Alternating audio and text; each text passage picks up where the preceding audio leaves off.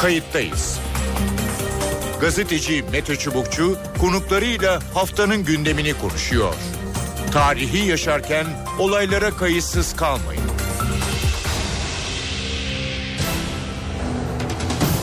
İyi günler. Bir kayıttayız programıyla daha karşınızdayız. Tarihe ışık tutmak ve olan biteni anlamak için önümüzdeki yarım saat sizlerle birlikte olacağız. Ben Mete Çubukçu.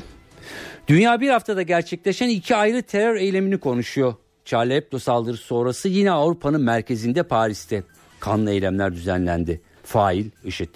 Üstelik bu kez hedefte kafede oturanlar, konser salonunda müzik dinleyenler yani siviller vardı. Bilanço ağır oldu. 129 kişi hayatını kaybetti, onlarca yaralı var.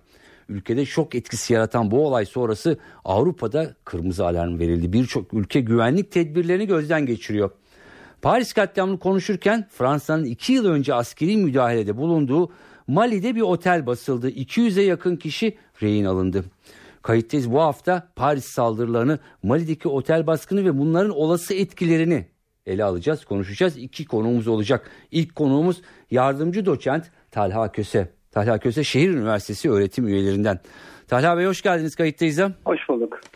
Ee, hemen e, sıcaktan başlayalım. Ee, nasıl değerlendiriyorsunuz bu Mali'deki saldırıyı? Paris'teki saldırıyla bağlantı ihtimali e, var mı? Doğrudan bağlantılı bir e, müdahale olarak görmemek gerekiyor. Aslında daha önceden de işte iki sene önce Fransa'nın müdahalesi olmuştu. Hı hı. E, orada ciddi bir güç boşluğu var e, ve e, buradaki güç boşluğu birazcık da Libya'daki e, durumla da alakalı. Evet. Oradan e, ciddi manada silah geçebiliyor e, Mali'ye. E, ve böyle bir ortam zamanlama açısından e, belki planlanmış olabilir ama zaten orada gayet uygun bir e, ortam vardı. Evet. E, doğrudan Fransa'yı da hedef aldığı söylenemez ama büyük ihtimalle e, eylemden şöyle bir şey çıkacak. Hı hı. E, oradaki e, Müslüman veya yerli halk e, tasfiye edilerek bir şekilde Batılıların hedef alındığı gösterilecek ki e, bu da sembolik açıdan bir e, anlamı var. Hı, evet o şunun için sordum. E, birkaç gündür IŞİD Paris saldırısının ardından yine e, bir takım tehdit mesajları yolladı. İşte İngiltere'yi vururuz Amerika'yı vururuz diye. İşte operasyonlar yapıldı. IŞİD militanları e, öldürüldü bu operasyonlarda. Onun bir devamı olma e, ihtimali açısından. Peki Paris saldırısına e, dönecek olursak şimdi e, bu saldırının e, artçı e, sarsıntıları nasıl olacak dersiniz? Özellikle güvenlik anlayışı açısından Avrupa'da ya da başka ülkelerde. meydana gelme şekli itibariyle aslında uzun zamana yayılan Avrupa'nın kendi içerisindeki işte göçmenlerle nasıl muhatap olduğuyla da ilgili bir boyutu vardı. Hı hı. Orada özellikle e, şehrin dışında e, göçmen mahallesinde yaşayan e, gençler arasında biriken bir öfke vardı. Bu öfkeyi biz 2005 yılındaki banyo eylemlerinde gördük. Evet. Londra'daki eylemlerde gördük. Zaman zaman Avrupa'nın diğer kısımlarındaki eylemlerde de gördük. E, maalesef e, DAEŞ'in ortaya çıkmasıyla birlikte hı hı. bu e, bu enerjinin kanalize ol, olabileceği bir e, mecra ortaya çıktı. E, bu e, Banyolerdeki gençler buraya entegre ol, oldular. Hı-hı. Ve iki bir arada okumaya başladılar. Aslında iki tane mesele var. Birincisi evet.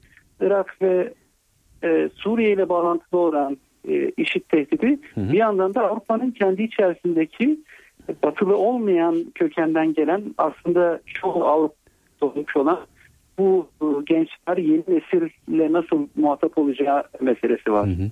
Evet. Ee, peki şimdi bu Mali'yi de gördükten sonra işte Ankara e, saldırısı katliamı, Paris, e, Rus uçağının e, düşürülmesi, e, Beyrut e, sanki dünya böyle bir açık terör alanı haline mi e, gelmekte ne dersiniz? Bu görüntüyü vermek istiyorlar.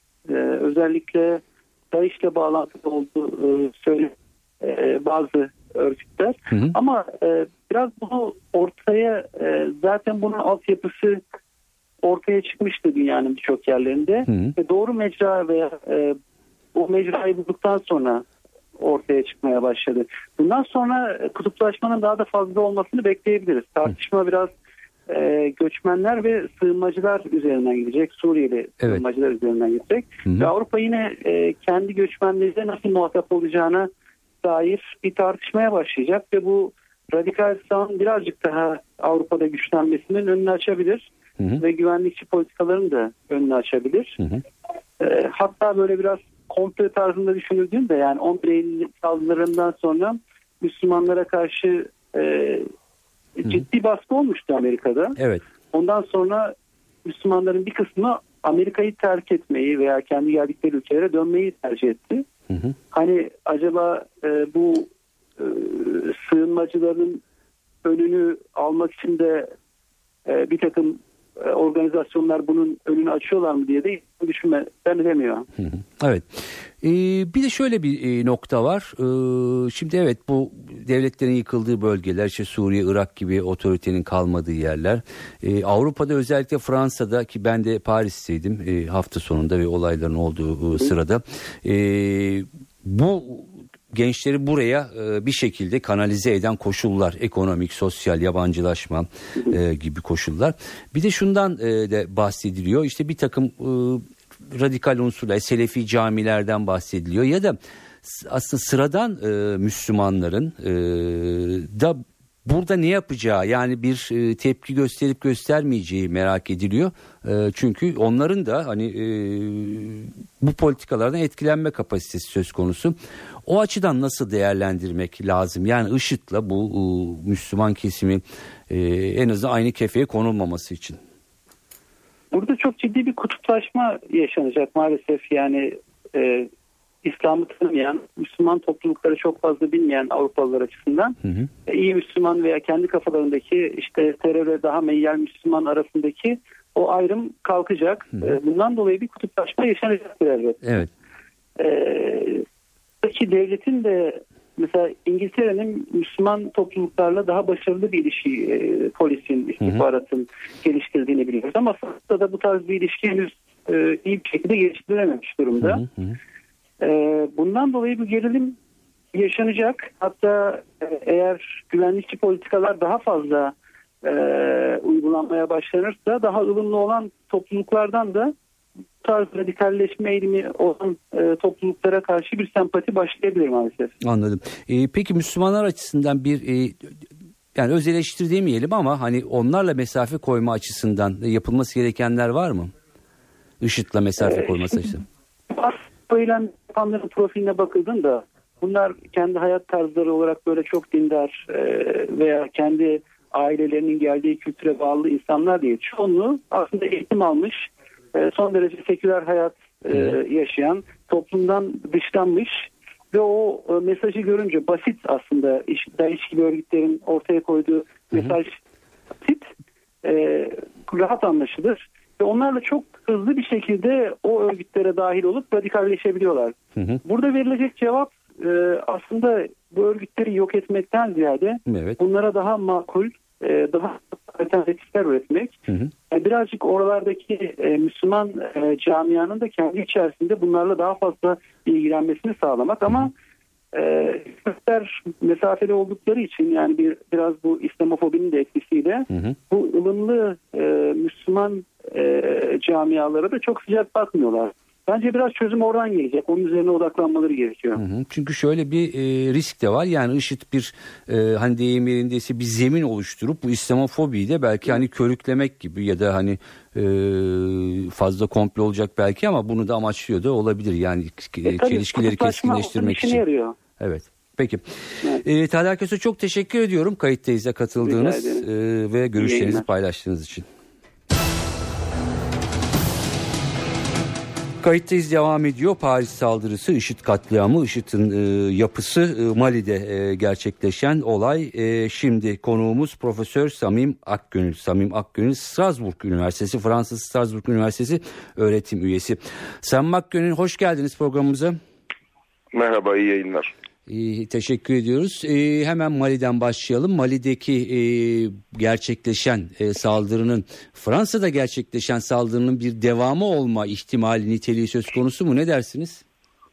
Evet ben deminki meslektaşımı da dinledim radyodan. Ee, ben gerçekten devamı olduğu ve aynı paketin bir parçası olduğu kanaatindeyim. Ee, gerçekten koordine olmuş birçok yerde Nijerya'da da bir patlama oldu e, bugün. E, işte Mali'deki otelde e, rehin alınan e, e, çoğu bir kısmı Fransız olan e, müşteriler ve tabii Paris patlamaları birden bir, birkaç gün içerisinde birkaç hafta içerisinde böyle koordineli bir saldırı olduğunu düşünüyorum. Hı hı. Ancak deminki arkadaşımızın dediği gibi aslında Paris olaylarını sadece işitle açıklamak da e, imkansız. Yani bu ne sadece Fransa'daki ezilmiş Müslümanların bir tepkisi ne de sadece Orta Doğu'da e, olan olayların işte Filistin meselesinin Suriye meselesinin e, getirdiği bir bir şiddet durumu iç içe geçmiş bir durum var evet. ortada. Hı hı. E, peki e, hemen o arkasından e, sorayım. E, o da değil o da hem o hem o. Peki ne yani siz onu e, biraz özetler misiniz?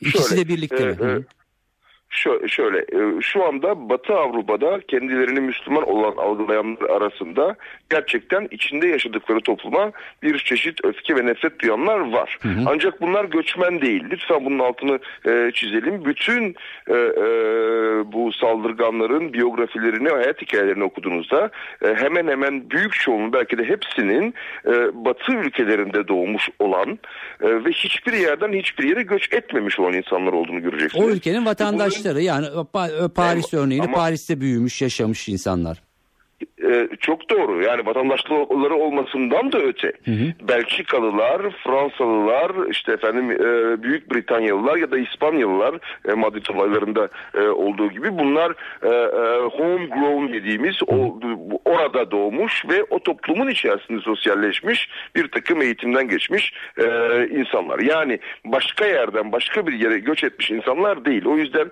bu göçmen e, terimine e, açıkçası karşıyım. Çünkü bu göçmen terimi Fransa'da da çok kullanılıyor. Hı-hı. Bu da şöyle bir algı yaratıyor. Fransa'nın dışında dışından gelenler Fransa'ya bir tehdit e, evet. e, oluşturuyor. Halbuki halbuki tam tersine bu insanlar buralarda doğmuş olan insanlar kendi toplumlarına karşı bir e, bir tepki duyuyorlar. E, aynı zamanda böyle bir tepki var ki o kadar büyük bir tepki var ki bu küçük gruplar içerisinde özellikle Salafi e, çevrelerden gelen küçük Hı-hı. gruplar içerisinde tabii ki Suriye'nin, Filistin'in, Orta Doğu'nun ya da Afganistan'ın bir etkisi oluyordu. Elbette var oradan geliyor lojistiği. Hı-hı. Fakat bu tepki eğer bunlar olmasaydı da bir şekilde kanalize olacaktı. Yani bahane bulmak kolay.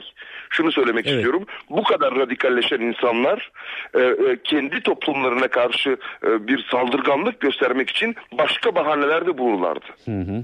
E, böyle bir apokaliptik bir durum, bir kaotik bir e, şey. Hani nihilizm değil belki nihilizm daha derin e, bir şey belli anlamlarda. Elbette, Burada daha e, başka bir şey var. E, saik var. Şu an şu an şu anda karşılaştığımız şiddet ortamı e, e, bölgesel ya da topraksal bir şiddet ortamı değil. Hı hı. Buna bölgesel ya da topraksal bir cevap vermek yani mesela gidip işte efendim e, Suriye'nin kuzeyini bombalamak ya da herhangi bir ülkeyi işgal etmek buna bir cevap teşkil edemez.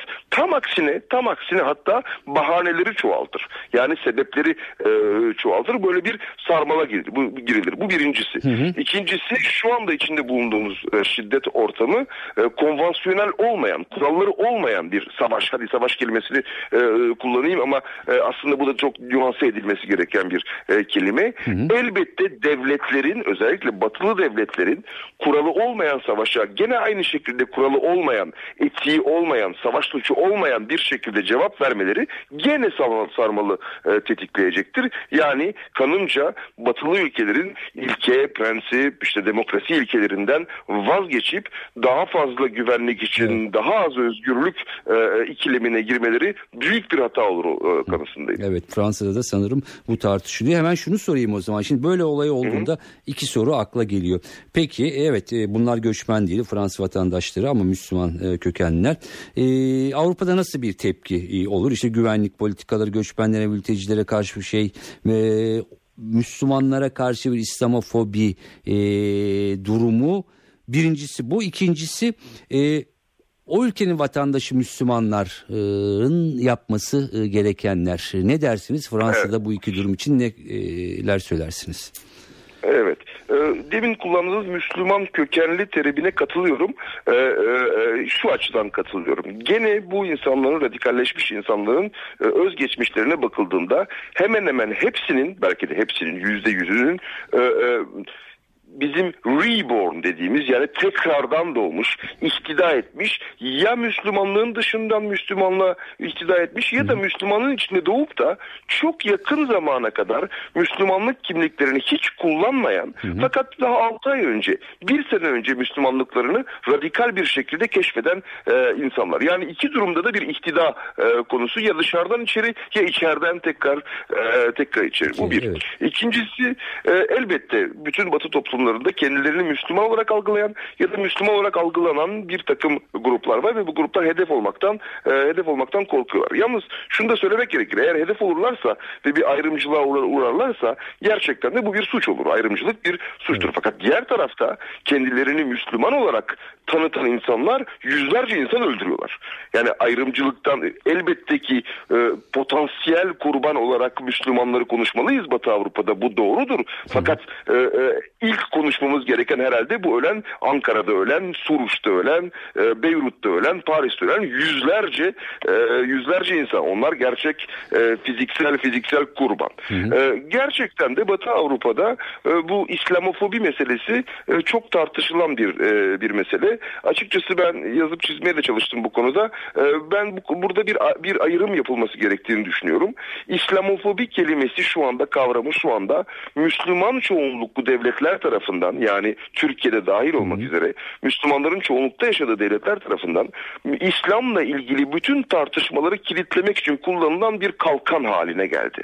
Yani bütün entelektüel e, e, tartışmaları, e, efendim bütün e, e, işte alay etmeler, blasfem dediğimiz Charlie Hebdo meselesinde vesaire. Yani aslında bu İslamofobi kavramı Müslümanları koruyamayan bir kavram haline geldi. İslam'ı koruyan bir kavram haline geldi. O yüzden ben yazdığım zaman bu ikisinin ayrımını yapıyorum. Bir taraftan İslamofobi yani İslam'la ilgili bütün tartışmalar. Diğer taraftan Müslümanofobi yani Müslümanlardan rasyonel olmayacak bir şekilde korkmak ve bu korku yüzünden de fiziksel olarak, bireysel olarak Müslümanlara ayrımcılığa atmak. İkincisi suçsuz. Birincisi ifade özgürlüğüne girer. Yani ikisinin arasındaki e, e, ayrım yapmak lazım. Elbette birisi diğerini tetikleyebilir. Evet. Yani Müslümanofobiler, bütün İslamofobiden beslenebilirler. Fakat bütün bu tartışmaları herhangi bir dokma e, üzerindeki tartışmaları eğer yasaklar ve kilitlersek bu sefer bütün gene Avrupa'nın değerlerine, ilkelerine e, karşı bir önlem almış e, önlem almış oluruz. Evet. Şu anda benim Fransa'da gördüğüm tepkiler e, şunu da hemen söyleyeyim. E, tepkiler Charlie Hebdo saldırısından sonraki tepkilerle aynı değil. Charlie? Hebdo saldırısından ha? sonra evet. Charlie Hebdo saldırısından sonra Müslümanların önemli bir kısmında ama kelimesi vardı. İşte ama o da kutsal değerlere saldırdı. Ama o da işte peygambere e, küfür etti vesaire vesaire gibi bir e, bahane bulma, meşrulaştırma e, söylemi vardı. Şu andaki bence bu da belki işte bu İslam devletinin sınırlarını gösteren bir olay. Bugünkü e, saldırılarda, geçen haftaki saldırılarda e, öyle bir bahane üretecek durum yoktu. Yok. Yani eğer siz İslam devletinin Fransızca iyi bir Fransızca ile kaleme alınmış e, e, üstlenme metnini okursanız diyor ki işte e, stadyuma saldırdık çünkü orada Haçlılar vardı.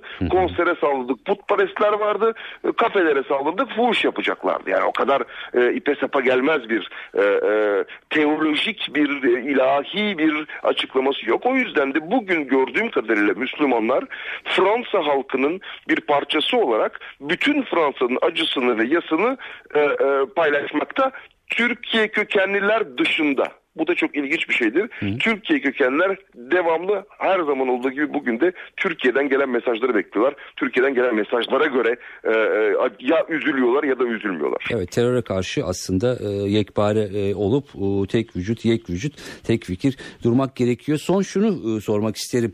E, peki bu IŞİD tarzı e, yapılanmaların e, bir şekilde bu e, karşı karşıya gelmeyi, e, körüklemeyi de amaçladığını düşünebilir miyiz? Yoksa fazla bir e, komplo teorisi mi olur?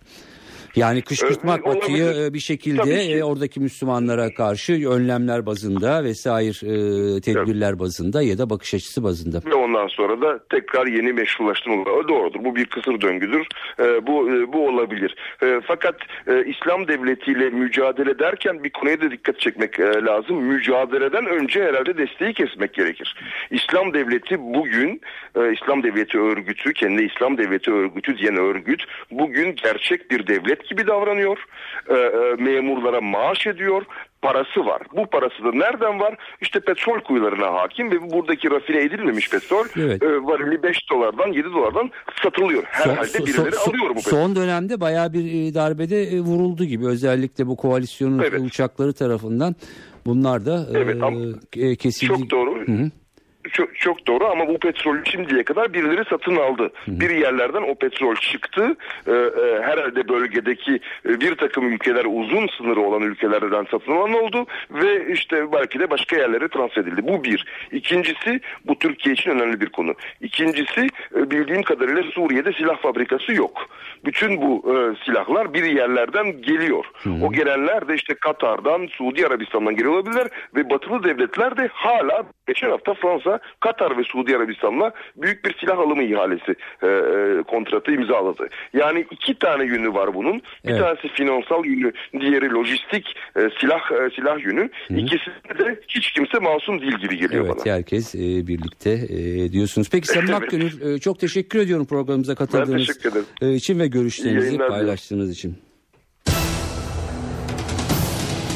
Evet kayıttayız da e, bu hafta Paris saldırısı, e, IŞİD'in yapısı, Fransa'da e, eylem yapan kişilerin, gençlerin altyapısı nasıl oluyor? Dünyadaki olup bitenler Mali saldırısını ele aldık. Belli ki dünya yeni bir olgu olmasa bile yeni yöntemlerle, yeni bir fenomenle e, karşı karşıya ve bunu daha uzun süre e, tartışacağız, konuşacağız gibi geliyor ama şunu unutmamak e, gerekiyor.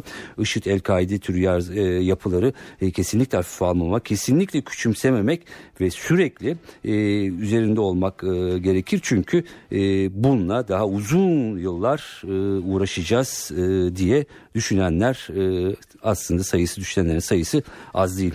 Ben Mete Çubukçu, editörümüz Sevan Kazancı. Kayıttayız'dan bu haftalık veda ediyoruz. Önümüzdeki haftalarda yeniden buluşmak üzere. Hoşçakalın. Kayıttayız. Gazeteci Mete Çubukçu konuklarıyla haftanın gündemini konuşuyor. Tarihi yaşarken olaylara kayıtsız kalmayın.